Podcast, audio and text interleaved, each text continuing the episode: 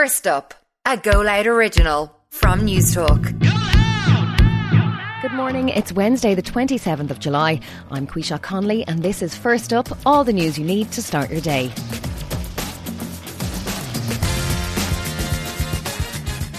On this morning's edition, 100 metre safe access zones to be brought in around abortion services. Over half of young people plan to switch jobs in the next two years. And can dogs see through their noses? First up, 100 metre safe access zones around abortion services are to be given the green light. Health Minister Stephen Donnelly will bring a memo to Cabinet this morning. First up's political correspondent Sean Defoe reports. The bill would make it illegal to take part in any activity aimed at influencing the decision of someone seeking a termination of pregnancy within 100 metres of a healthcare setting. This would include protests, handing out leaflets, or the displays of white crosses and coffins seen outside the National Maternity Hospital. The zones will effectively apply around all hospitals, GP practices, and Well Woman or Irish Family Planning Association services. Penalties will be graduated, starting with a warning from Gardaí and escalating to the courts, with maximum sentences still to be established. The Minister plans for the changes to become law before the end of the year.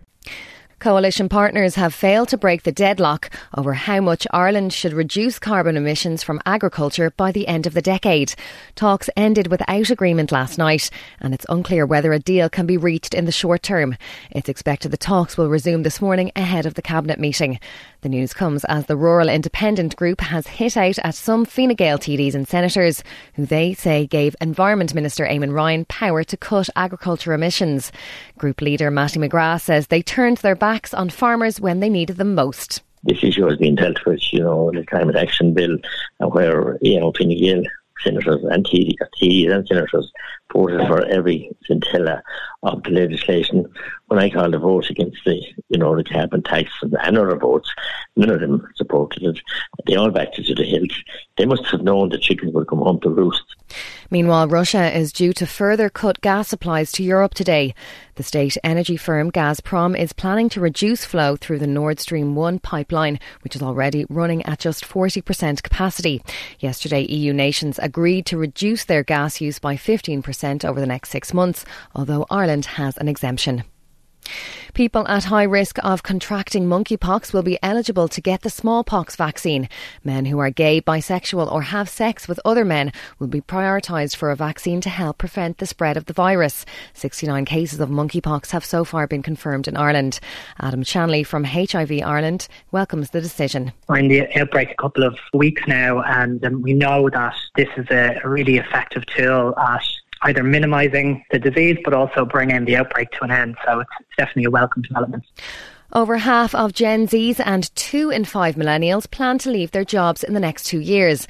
A new study from Deloitte has found young workers are concerned at an economic downturn and are looking for a better work life balance.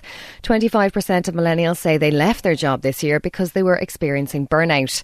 Director of Human Capital at Deloitte, Gary Notley, says it's understandable that young workers are re-evaluating. The added stress of working during the pandemic, climate change, and cost of living are all reasons. But it's hard to say if they're pushing themselves too hard just to keep up with the cost of living. I think many do not believe that the increased focus has resulted in any meaningful impact on employees. And a new study suggests that dogs may be able to see through their noses. A team of vets has discovered that vision and smell are connected in animals, something not yet found in any other species. The findings published in the Journal of Neuroscience back up studies from vets who've described blind dogs as acting normally, playing fetch, and not bumping into things. And that's first up for this Wednesday, the 27th of July. I'm Quisha Conley. Please start your day again with us tomorrow. In the meantime, you can check out all the news you need on newstalk.com.